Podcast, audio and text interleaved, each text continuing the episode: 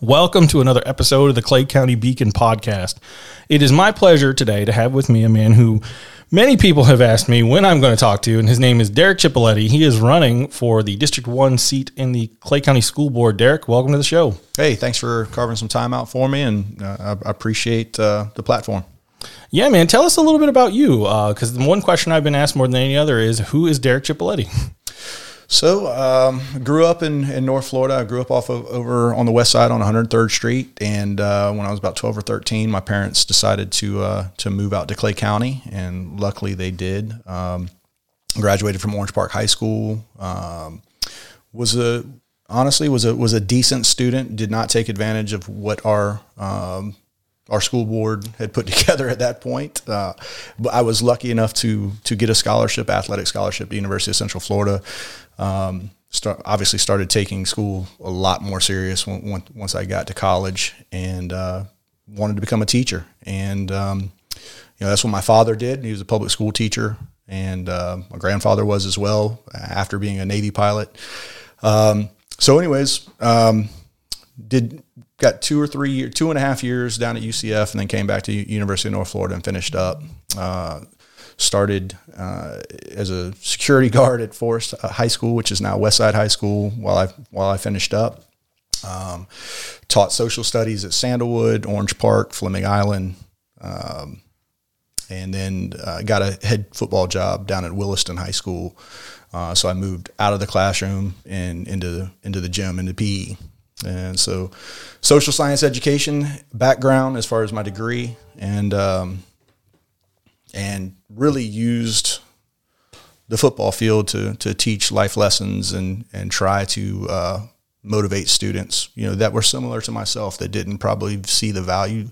Uh, a lot of my guys on the football teams did not see the value in education, so we we used to, that to motivate and and to um, and, and to help. Um, so build young men. So that, that's kind of what what my background's been. Yeah, well, that's good. So you're no stranger to the education system. Um, you have kids, I, I, believe, right? You and I talked briefly before we started. Uh, so you have children. You are a parent. You are somebody who's familiar. So to all the folks who ask me, is this guy just some guy who wants to come in and, and not know anything and, and not be connected? That there's the answer to your question. He, uh, Derek has some experience, and and I'm looking forward to getting into some uh, you know some of the school board related issues, but I want to hit you with the hard questions first. There's sure. two questions I always ask: Which one is better, Coke or Pepsi? There's a right answer. I'll let you respond, and I'll tell you if you're right or wrong. I'm I'm all in on Coke. There there you go, and that's the correct answer. All right, second question. This is the tough one: Android or iPhone? Where do you stand? Uh, iPhone. Sure. Okay. All right. Cool. That's the right answer there. Also. So, all right. Two for two. Yeah, man. So now we got the hard stuff out of the way. Let's talk a little bit about um, you have some experience in the education world and you have some successful experience in the education world. You're, you're not a, a person who could be um, sort of painted as someone who wasn't successful. There's been some people who've ran for this specific seat in the past who, who, uh, you know, maybe didn't have the experience that folks were looking for and they had some things in their past that were sort of questionable. I don't see that with you. I've looked into, you know, you done a little bit of research and, and it seems like, like I said, you, you not only have experience, but you have successful experience. So what makes you want to jump from, uh, interacting with kids in the, in the coaching world and the teaching world to, to running the school board? Why do you want to run? It's simple. You know, now I'm a business owner. So I've got out of public education. I'm in the private sector. Um, I, I, you know, keep it simple, stupid, right? Kiss is is my motto and what I've kind of lived by my whole life. So um, I want to try to provide and shape the best K through 12 education possible for our kids in our community. I, um, I've seen it happen, obviously, and I've been witness to it. Um, uh, you know, I want to provide that quality education for everybody because it's not education uh, is is helping kids climb the ladder of our society and that's just not lip service. That's that's real life. And whether that's going to you know a college track and going on to to being a professional or going into the the, the trades, um, I really think it, it it gives that hand up and uh, and provides you know a, a, quality education can provide a platform in a minute, uh, numerous ways. Obviously, um, the other thing is as, as a business owner, I, I want free thinkers and problem solvers and um, you know innovators you know to be able to hire and uh, and as a homeowner I want to attract families that are moving to North Florida I want them to see our schools are are, are a wonderful environment safe environment Um, you know, and, and those are people that obviously if they're doing their homework, they're they're people that care about education. So it turns into basically a snowball. I think. Um, you know, what the chicken or the egg? What came first? The good schools that, that built right. the community, or the the good community that built the. I, you know, I don't care, but I, but I want that. I want that snowball effect. Right. Yeah, there's a lot of growth coming. Um, you know, a lot of questions about how to manage it, how to how to best prepare for it. Um, you know, so it I, I, don't envy anyone who's dealing with you know the the leading of the school district and how you spend those funds. Uh, everybody that's read my articles and has listened to my previous podcast knows that I've been very hypercritical of our school district. So I'm always curious to hear from other people. Um, what do you think is going well? Like what what do you see in the Clay County School District that you think is is good and right and, and on the right track? So I actually worked for uh, David Broskie, our superintendent of schools, and I, I saw him, you know, again, witnessed it with my eyes. he's an effective leader. He, he, he does a really good job of, of, of bridging relationships. And, and um, so I think the, the head of our schools is, is obviously an asset right now. Uh, he's doing a good job. I think his uh, Roger Dale, the team that he's uh, put around himself, Roger Daly, uh, is has got a great vision from what I understand uh, from from talking to people and learning more about him as far as curriculum, which right now is in this in this world is is a tough you know yeah. uh, balancing act. So I think they've got a great vision for that. I think they're doing some really good things as far as um, um, you know they're facing challenges. Right, there's a teacher shortage. I think that um, you know with COVID and kids transferring, uh, you know, transitioning back into the classroom full time. I think there's been an upswing in discipline. Uh, that's across um, across the state. You know, you look. Yeah, I think across numbers. the country, you probably look at those numbers and see the same thing. The exactly. More interactions. You know, you've got hundreds of kids together. Kids are going to get in arguments and fights and do things wrong because they're children. They're not perfect. So, yeah. exactly. I would right. imagine. Yeah, I imagine that's true nationwide. So I think you know uh, the PLCs that they have going on. Um, you know, which are the pro- professional learning communities. I think that those are uh, spreading best practices across the um, across the county. I think they're really doing a good job. I think they're providing teachers um, with uh, you know good mentorship. Uh, so I think those are really going, and obviously that's going to affect the classroom and the learning environment. Right. Um, so I think that's you know that's a really good um, direction they have us pointed in. I think that obviously Mr. Broskie and and uh, and, and Mr. Daly haven't been in those positions a whole, you know, a long time. So they're still implementing these things and, and ramping them up. And, you know, again, you know, not to beat a dead horse on Mr. Broskie, but having him come in in the situation that he came in was, was pretty, uh, you know, there was a lot of adversity, um, I'm sure, for him moving in. I mean, he, he came in in the middle of the COVID crisis. At, at some point, I'm sure he was trying to develop a, uh, you know, what the calendar looked like for a traditional year, what it looked like for at home learning, and then what it looked like at some type of hybrid model. Yeah. Um, yeah. I, I, you know, even as critical as I am of the school district, the, the way they were able to effectively put a bunch of different plans to cover a bunch of different scenarios in place. Um, you know, it, it, was very impressive how they did that. You know, um, and, and, big shout out to to Roger. Um, you know, he that man has had to talk to me more times than he probably has ever wanted to. Every time I send an email to the school board, you know, they, they assign him to come uh, give me their perspective on whatever's going on. And he's uh, what I love about him is he will just tell you like he will tell you what he knows and what he doesn't know. You know, sure. it's not always the answer you want to hear, but like he just uh, like this is this is what it is, and, and here's here's where we are. Um, yeah, I, I think what I hear you saying, I think uh, you know the people people are our best asset. You know that you could argue about systems and and you know logistics all day. I, I, do think the school district wastes a lot of money on on a lot of things, but but I think far far and beyond the the staff, the the teachers, um, you know, the people in the schools are the the county's best asset. Despite all the tumult about you know issues and this that and the other, like the the people. Uh, have done a phenomenal job, um, you know, the two teachers my daughter has had so far at her school have been amazing. Just awesome. the, like just their, you know, and you can see that despite the politics and the systems and all the different things going on, like they have a passion for helping little people become people who know more things and have the building blocks to be successful. Um, you know, studies have shown that if a kid is not on reading level by third grade, their likelihood to end up, you know, um, in all sorts of activities uh, that will end them up in jail and in substance abuse and things like that, you know, grow immensely. I think it's like three they're three times more likely to be involved with those sorts of things if they can't read effectively by third grade. Uh, and what I will tell you that the schools that I have been in in the county have had an all hands on deck approach to getting kids to reading level, you know, and and it's it's pretty amazing to see. So I think that's that'll be one of my main topics or main initiatives uh, is is finding ways that we can, to your point, with the, the the third grade reading level. So that tells me we need to make sure we're doing everything possible K through you know K through 2 mm-hmm. to get the best teachers in those in those slots. Yep. Right. Um, and and then obviously whatever we can do in the you know pre pre K as well, you know, with VPK and, and, and all that type stuff. So, um, yeah, I think that a, a, lot of time, resources, uh, time and treasure, right, should go to to making sure that those kids have that foundation in K through two. Yeah. What do you, What are your thoughts on uh, parent involvement? So the school board. I'll, I'll just preface this a little bit. Um, you know, I, I am. Uh, I what my one of my main experiences with the school board was uh, I went to question them in a meeting, and, and, a member that is no longer on the board but was for a long time told me that school board meetings were no place to question the school board.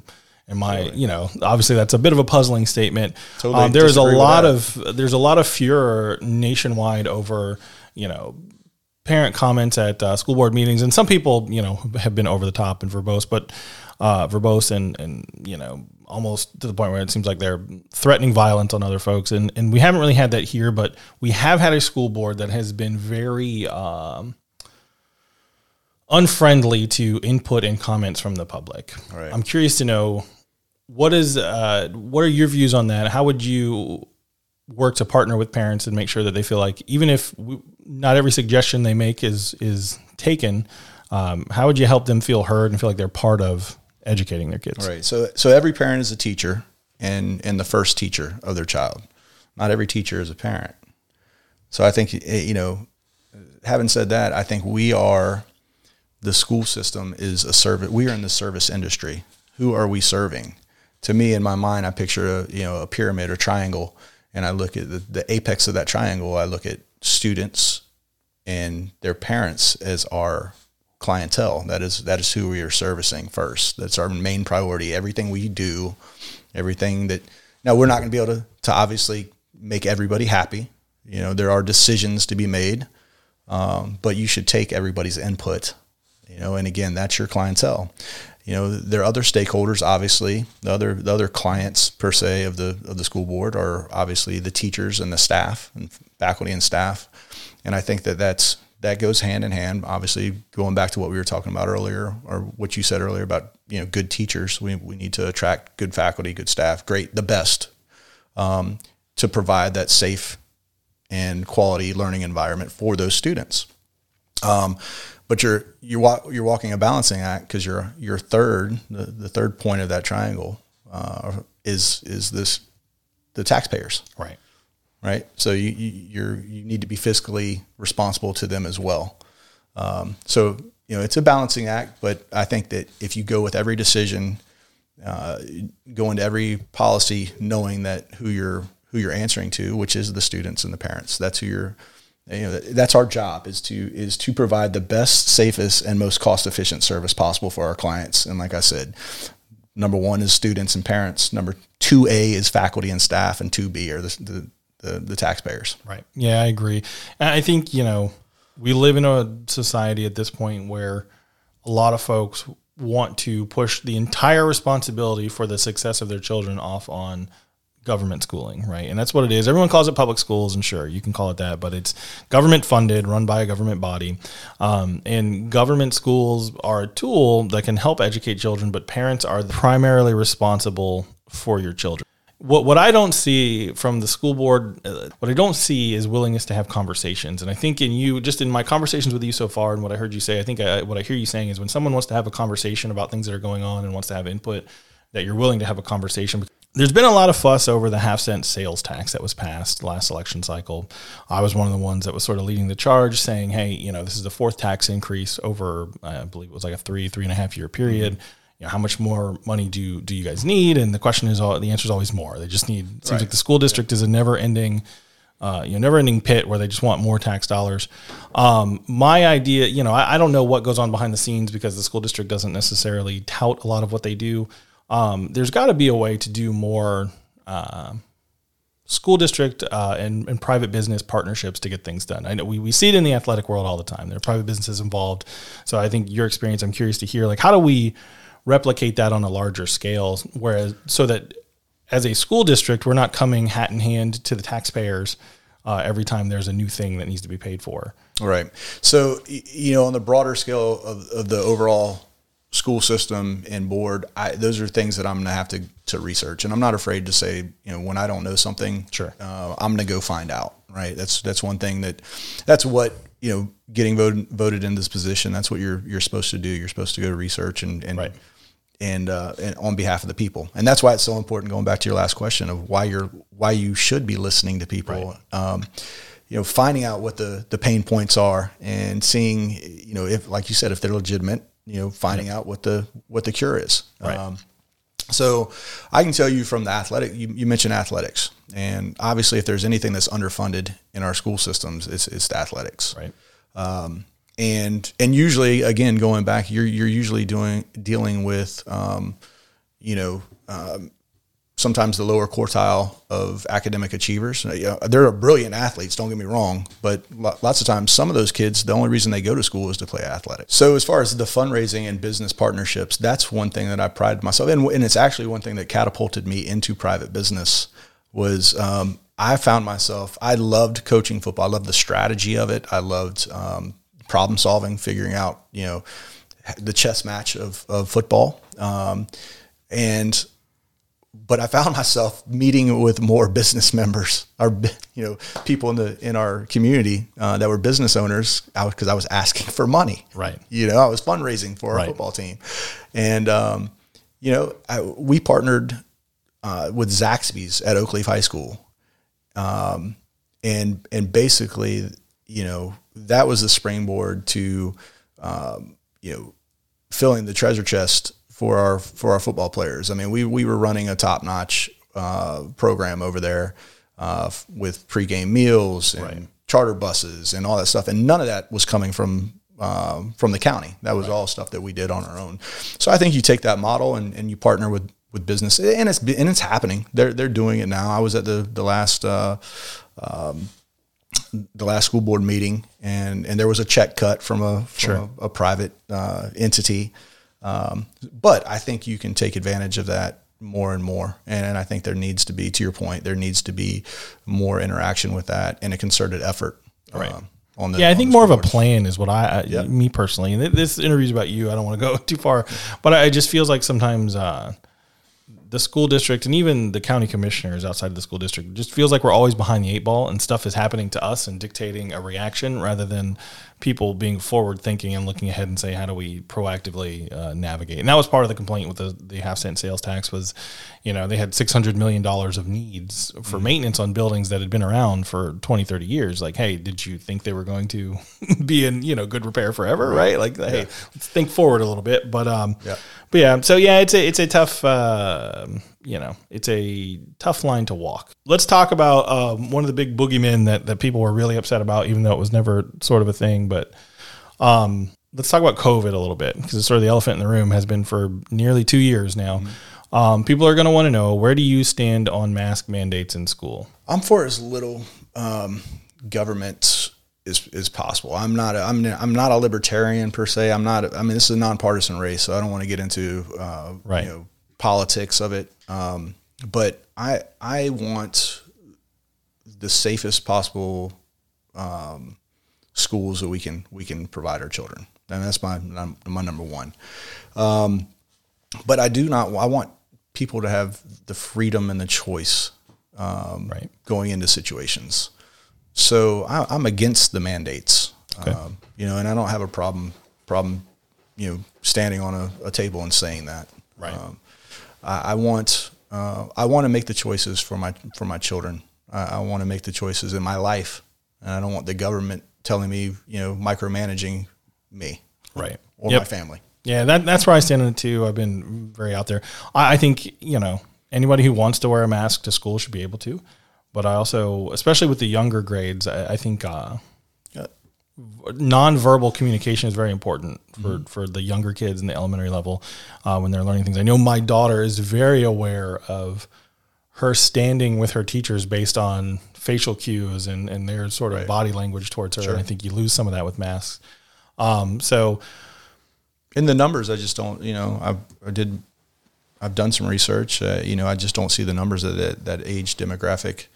Um, you know, obviously, one life is too many to to lose, uh, especially when you're talking about children. But um, the, you know, to to dictate that for the masses when so few people are affected by Yeah. uh, by what's yeah, going on and you that. know, with children in general, you know, the the survival rate is something like ninety nine point nine nine eight Yep, there you percent. Even you know, even in recent months with the Delta variant or whatever, it, it has you know there have been more impacts to children. But I'm with you there. It just looks like a lot of intrusion for Mm-hmm. not necessarily you know. Uh, a thing that's really as, as, as risky as, as some folks think it is. And I'm not begrudging anybody. You know, I know people that have died from it. I know, Sure. you know, I have Right. family members, friends of family that have passed away from it. But I don't, you know, if we if we allow ourselves to just give all of our actions over to the government to be dictated to every time there's, you know, a new thing that pops up, I just think that's a dangerous road to walk. Um, there have, uh, I'm sorry. Yeah, no, go ahead. Anything you give up, you're you're not getting back. Yeah, the government They're not never gets it back. yeah, you know, you know, I am a libertarian since you mentioned it, right? I'm not running, so I can talk about me. Um, you know, and and the Republicans are just as bad on not giving back power and not not l- making the government smaller as the you know they they get upset at the Democrats for being. Um, but yeah, any, any right you secede to the government, uh, any right you cede to the government will not ever be given back to you. And you know, I just think there's more effective ways. I think I think we have a health crisis in the country. And if you look at the data on a lot of the COVID stuff, even with children that are passing away, uh, like myself, man, I am like very much out of like, listen, hey, straight up, I'm out of shape. I could be in a lot better shape. I wear masks in certain places like Walmart because God love Walmart. But yeah, I think you've got to balance personal choice with, uh, and, and in this case, what you said hits the nail on the head. I think parents need to be able to dictate, um, you know, those sorts of, uh, a mask is a medical device. I mean, it is. If we're going to treat it like something that prevents a disease, uh, it's a medical device, and I don't think that the government should be able to dictate. But anywho, um, Yeah, so no, let's I- talk. Uh, let's talk about another controversial uh, subject. I want to talk about uh, Common Core. So we talked a little bit about you. You uh, clearly have some experience with the education system. You Mm-hmm. you know what's going on. You sort of have a pulse for for how that how it works. Uh, you're not a rookie, not a novice. Um, a lot of people are really angry about Common Core, and and you know, you and I have discussed briefly before. A lot of people don't even know what it is. Right. Um, I was shocked to learn last year when my daughter started kindergarten, and they did uh, what I was always told was Common Core math, where they do like you know seven plus seven plus three equals ten, but they did it in this weird way where there's boxes and you're lining things up. I was shocked to learn that that's how my brain works. When I did math in school, now this was 30 years ago, I struggled with the old traditional way of teaching, like here's how you do addition and subtraction. But like I look at some of the Common Core stuff, and it was a light bulb for me because I was one of those a long time ago. I was like, oh, Common Core is evil. It's some communist nonsense, which is just isn't. But you still hear people say that, right? Um, so, what are your thoughts on Common Core? Is it evil? Is it a bad thing? Is it a good thing? What what is what does Derek Chipoletti think about it? You know, I think the critical race theory. I don't think anybody really knows what, what it is right now. There's so much information and misinformation out there on it. So I'm doing more research on it. But I can tell you this: uh, anything that teaches kids to to hate each other or hate our country, I I don't think I don't think we should be teaching uh, anything that's telling kids what to think. I think we need to teach kids how to think. We need to give Right. them facts. We need to give them uh, all the good, the bad, and the ugly. And and I think that you know I was a history teacher. I was social. You know, did U.S. world American government. Um, there were there were no facts that I left out Right. you know i mean that when we were studying a subject I, I showed them again the good the bad and the ugly and then we had open discussions about those those things um, so if you're you know if you're talking about jim crow uh, if you're talking about slavery and you're talking about you know all the the you know bad things that the United States you know from the beginning had going on. You got to talk about all the all the the changes and how those changes came about. Yeah, and there there are good things that have happened throughout the right. history of any any. There's good and bad. Exactly right. What, Except maybe France. No one likes France. you know, France sucks. I think we all as Americans agree that France is terrible and nobody likes France. But, but if, other nations, there's good and bad. Right. And if you realize that the the, the demographics, obviously, uh, there were demographics left out, uh, and life, liberty, and pursuit of happiness was not for everybody when when our founding fathers, right, you know, created. Uh, you know our, our Constitution and the Bill of Rights, um, but that has evolved, right? And, and we're trying to get better. And, and I just I just know that uh, you know I, I, believe that our country is the best in the world, um, and um, you know and that's why people are are fighting to come here. Uh, yeah. Uh, you know every every day. Yeah, I you know I I think a nuanced opinion and a nuanced approach to everything is good. Um, you know, I think it's silly to say that America is all bad. It's silly to say that it's all good either. Um, exactly. Um, you know, uh, so you have to you have to approach history with an understanding that that people in those times didn't think the way we thought about certain things, and you have to to look at the context of, uh, and it doesn't excuse like you know it doesn't excuse a rebellion being fought by southern states to keep slaves at the at a time where the rest of the world sort of realized like hey maybe this is not a cool thing to do anymore. Maybe we should not be doing this right? But um, you know there's also greater context. America is not the only nation that has done good and bad right? There there is a bigger historical context. Um, and critical race theory is is also one of those things like uh, like Common Core, where people don't understand what they're talking about. Nobody knows what it is. I don't fully understand what it is, and I've done a lot of research on it, trying to figure out like what the heck is it. Right. Uh, and I think people's fear is that that it the way that it seems to creep into some school systems is um, based on your race or the color of your skin. You are either good or bad. You are a, historically an oppressor or oppressed. And I right. think some of those ways of thinking are dangerous. Um, you know. I, I think because with little kids they don't they, until you, you teach them a concept that skin color is an indication of good or bad like there, there is no like my six year old daughter like she has wanted to be all sorts of different people like for halloween. Like there was a big fuss over halloween a couple years ago where like all white kids could not dress as like moana. cultural like she looks at someone like moana and she just sees this character that she loves. The movie's awesome. She loves the songs she loves everything. She doesn't think she there's not a thought in her little brain about like that well her skin color is different than mine so i shouldn't be her for halloween right? And i think we society teaches kids that over time. Um, so we just have to be careful that the school district doesn't, any school district, not just ours, but but any isn't teaching that to children also, right? Well, I can like, tell you right now, we're we're currently, eh, you know, our school our school system is not teaching it. Um, you know, I, I can, you know, I've, I've done my research on that. I know they're not teaching it here in Clay County. Um, you know, will that come knocking on the door? Uh, I'm sure. I mean, I'm, I'm, sure that it will be at some point. There, it will be um, something that, that we will have to to look at. Uh, not not look at as far as implementing, but we'll have to face it. Um, right. So, um, yeah, and, and, again, what is it? You know, if it's telling my my child or your child or anyone's child that they that they are um, inherently uh, this because of their skin color, I, I don't like it. That, right. that, to me, that's that's racist. Yep. Yeah, I agree. And and some people take it too far. Um, some people because they haven't done any research on what it actually is. Um, there was some uh, a little bit of uh, fuss over a training.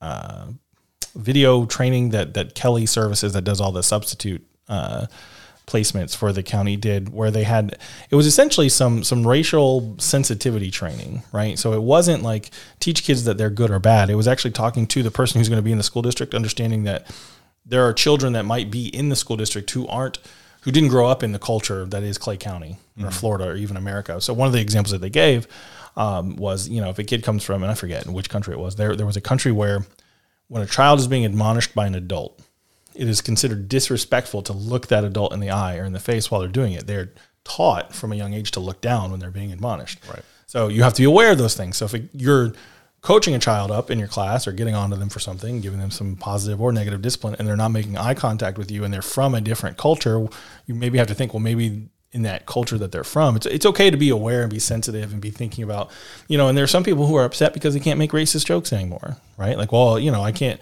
I can't be a volunteer in the school system and make a joke about, you know, African Americans or, or Mexican right. people. Like, well, okay, well, you probably shouldn't have been doing that anyway. Yeah, it's, probably not a very nice thing to be doing. Yeah, yeah. you know. Um, so and wrong. And it's not just inappropriate, it's wrong. But where I'm going is all I can say is when I was teaching and when I was coaching, I tried to take every student and treat them like I would want my child to be treated. And if that, and I think that's the key. Like you have to, if, and I would tell you if you're an educator and, and you're, and I don't, I don't know that we have very many in Clay County and you don't have a passion for children, uh, and you're, you're not looking at those kids as if they are your own in terms of how you treat them respectfully and wanting them to be successful, um, you know, maybe you're in the wrong profession, right? Exactly maybe right. it's time you to are. make a change. Um, so we've talked about a lot of different things. I guess, you know, what, what I always like to ask people, uh, let, let's say you are elected to school board, um, you know, and, and you have a, a, some some sway over what the future of the Clay County School District looks like. What in a perfect world, what does the future of the Clay County School District look like for you? Uh, you know, like I, I guess I'll go back to, I'll defer back to what I said earlier, uh, or go back to what I said earlier. Um, I want to provide the the safest and and best quality education, cost efficient service we can we can provide. Um, what does that look like? That looks like um, for and, and that's for all students, right? So making sure that uh, we have a college track and a trade and and trades. Uh, you know, and, and I understand we do have that currently. I'd like to make it where, um, and and I know you'll probably ask some questions about school choice and charter schools and stuff down the road, but I would like for that to ultimately be in the neighborhood schools. Um, you know, where you know kids are vested in their community, you know, in their local community, right. not just the overall Clay County, but in their local communities. They have pride in their local community. They have pride in their neighborhood school. Right. And, and that a neighborhood school can provide all the necessities uh, and extracurriculars for that student. Quality whether, whether it's athletics whether it's uh, the trades whether it's uh, you know again music or band or right. all those things. Uh, the whole nine yards. I, I knew as uh, as a coach I would talk about all the time. We are just a, a, a spoke in the wheel of the overall education um, in, in, a small part of it. And um, um, in in so making sure that there's quality all around uh, to provide um, for that. Hopefully, what's that Renaissance student, and, and and be able to provide you know, again, the, the best education in, in STEM, the best education in, um, in music, the best education on the football field or on the on the basketball court. You know, that's that's ultimately the the vision that I have. And then if we can't, you know, I guess what I'm going to try to do is is keep as many special pupil assignments, keep that number down as as many as possible. Right. Right. Yeah, so it's interesting you talked about um, you know school choice because that is another thing, and and um, school choice has been another hot button issue, right? Um, some people hate charter schools and swear they're the devil. Other people think that you have to have, I, I, and I'm sort of in this camp. I think um, in a lot of cases, government school districts become stagnant, right? There's not a lot of innovation. You're sort of locked into a certain path and doing it a certain way. Um, and I think sometimes, if done correctly and implemented correctly, uh, charter schools can offer an alternative that that incentivizes both the charter school and the the government schools to to do more and better. Right? Uh, where do you stand on charter schools? I'm I am for them. I, I again I want my ultimate goal would be to have the neighborhood schools provide everything that the, a student and a parent needs, but they need to have alternative as well. Um, and I think the charter school provides that. Um, and I think that the charter schools competition is not with the public schools per se. It's with the it's with the private schools. Right. So um, you know if if that if if we aren't giving or if if it's the um, if in the mind of the parent or the child that we're not providing through the neighborhood school, I'd much rather keep them in in some umbrella of the of the of the public school system uh, in the charter schools right. uh, than having to go out and in, in private school. Now, I will say this: my my two older sons were products of, of public schools. My oldest one graduated from Oakleaf High School. Uh, my younger one did most of his high school in in the in the county uh, between Oakleaf and Fleming. Uh, didn't graduate from here. He he moved uh, and graduated from in New Jersey. Right. But uh, my daughter is in, in private school. Yeah. And and that's my my choice and and yeah, the school district that can't. I mean, it should meet the needs of every student, but we know that they don't. Right? right. They just don't. And and and it's not always.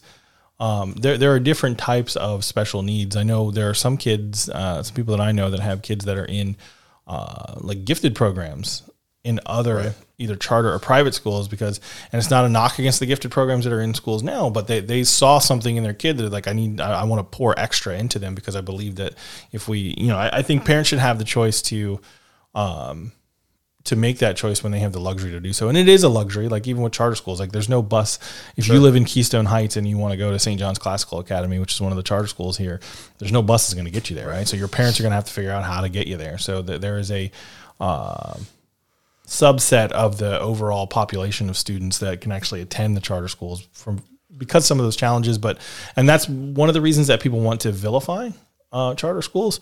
Uh, and i don't think that's a valid reason. I have concerns about who's making money off some of this stuff right? They get public funds and then they turn it into to sort of a, a way to to generate a profit which which i think is is problematic at best right? Um, but i do think that private and charter school alternatives like i said uh, to um, government schools breed competition, which breeds innovation, which means sure competition uh, isn't isn't bad. We're in America, right? Com- competition is awesome. I, I, love competition. I, you know, I'm competing every day in the private sector. I was competing every day in the public sector. You know, when I was teaching, right. I was trying to be the best teacher I could be. I was trying to be the best, fo- provide the best football program I could provide for the kids. Right. Um, I love competition. That's what I, am Yeah, competition know, teaches you a lot about yourself. It teaches yeah. you, you know, how to how to function under adversity. And I think, uh, you know, you know, a lot of public schools are, are afraid of competition. Um, so another thing that, that people always ask me about are standardized tests. Right? Well, I was just going to yeah. hit, hit, on that. So sorry to interrupt you, but no, no worries. I wanted to go back to my daughter going to private school. The reason she was in private, and she's she's ten years old, and it was she was entering school when I was leaving education. Right, and it was that was there was no coincidence. Right. Uh, Common Core, I was not a fan of. Right. Um, we're getting out of Common Core now. You know, we're going to the Florida Florida Best, which uh, which is eliminating some of the standardized testing and incorporating more civics and simplifying the math, going sure. back to uh, some of that traditional stuff we were talking about. You know, and again, people learn learn differently. So um, the best standards in math is, is going to keep some of the conceptual math that Common Core brought in, but return to some more of the traditional practices such as memorization of right. multiplication, uh, you know, times tables, all that good stuff. Um, so I think it's going to be a happy medium uh, and you're going to have to have some type of measuring stick, right? To, right. To, you know, you have to have some sort of testing to know how how well a child's retaining, not necessarily in a uh, you know punitive way to say, hey, you're not doing well enough, you know, little Johnny that, that took this test. But the the teachers need a way to gauge how effectively the child is learning, right? right. And I think that's exactly. where tests are a good tool.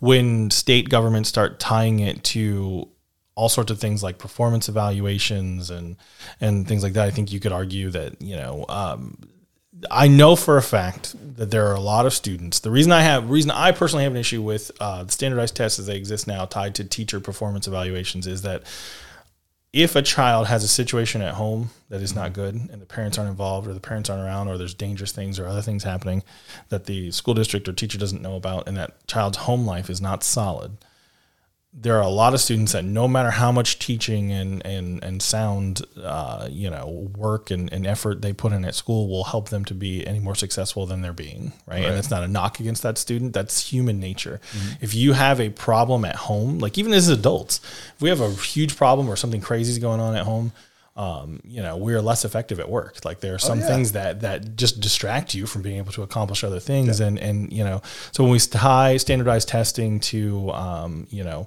things like that, or when we tie it to district funding, um, and, and another problem I have with standardized testing is that. Uh, there's a lot of questions around these companies that make the tests mm-hmm. and data they collect on the children. And then what do they do with that data? And I don't know if you've ever gone down the route. I've done it several times to try to get questions answered by these companies. Hard to come by. Boy, do they not like when you question them. Uh, you know, they refer you to the school district who tries to bounce you back to them, and nobody wants to answer, right? So there's a lot of questions there. I think you you have to under you got to be careful what the goal is with the test, right? Like, what's is the goal to help the student get better and learn more effectively? Then the test's probably okay. If the goal is for the the state to argue with teachers unions over who gets paid what and how much, I think that's problematic, right? Yeah, and you look at it from the teacher standpoint. You know, again, when I was teaching, you know, there would be a month of school that you, school just shut down, right, with for testing. It's still that way. It still happens, yeah. So, um, so yeah, I, I'm not for that. I think that um, you know the education, the the testing, and being able to pass those tests should be the byproduct of a great curriculum. Yep. Not not dictating where the curriculum is going. Yeah, and I think the same way with with uh, the way that teachers teach. Also, there should be a framework and, and guidelines and and rules, but you you also have to give teachers some freedom. So I talked about this with somebody the other day. There are two elementary schools in the county that I have a little bit of information on because I talked to people that work there. One of them uses Chromebooks a lot more than the other mm-hmm. school. Neither I think are doing anything wrong. There's one principal that that sees that the students there are learning more effectively by not using Chromebooks, maybe doing things written down more or whatever they're doing. There's another principal that sees that the students at her school learn more effectively when they more heavily use the Chromebooks. Right. And and that's just an example. We have to give administrators and teachers a little bit of free free rein to figure out for their students if we expect them to perform at a certain level, what's the best for those students. And and I think sometimes things like standardized tests and other stuff can be a little too restrictive. So um school safety. Let's talk about that a little bit. Um, a lot of folks were upset about the school district police department being created. I was one of them. I think it's still think it's a waste of money. That's not a knock against the human beings there. I Got nothing sure. against the the folks that work there. Um, have you given any thought to, or would you be in favor of? There, there are a lot of people who want the school district to dissolve the school district police department and go back to the old way of having a deputy from CCSO in right. schools. You have any thoughts on that? So we had um, when I was there, it was prior to the school system uh, creating their own uh, police force, our police department. we had Daniel Eshelman, who I'll I'll give a shout out to here uh, on this podcast, was one of the best human beings. Um, and, and police officers that I've I've ever been around. I mean, just would light up lights up a room. Everybody loves him. Uh, was great for our our campus. Um, kids loved him, faculty loved him, staff loved him. Um, so I was very I was very sad to see it go that way because I knew we were, we were going to be losing, or you know, the school system was going to be losing Daniel Eshelman. Right. Other than that, I uh, that's one point of research that I'm going to be doing here over the next couple months. Okay. I, I, want um, I'm wanting to reach out to Sheriff Cook um, I want to talk with. Uh, I want to find out again what's the most efficient way. What what is the Correct. best way to do this? Yeah. Um, you know, does does Sheriff Cook want? Yeah, that that's a big question, and I don't know. Like I, I've had, you know, I interviewed her when she was running last year, and I've had a couple, you know, very brief "Hello, how you doing?" conversations. I'm not, I don't, I don't know, you know, I'm not friends with her by any uh, stretch of the imagination. So I don't, I don't want to speak for her, but I don't know that anyone's asked her that question, right? right. Like, has anyone asked Sheriff Cook, like, could you even pull it off? Like, could right. you, you know, there are staffing issues all over a bunch of different industries. And I don't know if, uh, you know, law enforcement is one that's feeling that same sort of staffing pressure. But like, you know, if we were to go to CCSO today and say, hey, we need like 40 officers come back in the school like in five months, could is that even feasible? Like, right. is that a fair ask to go, you know, ask the ask CCSO to do?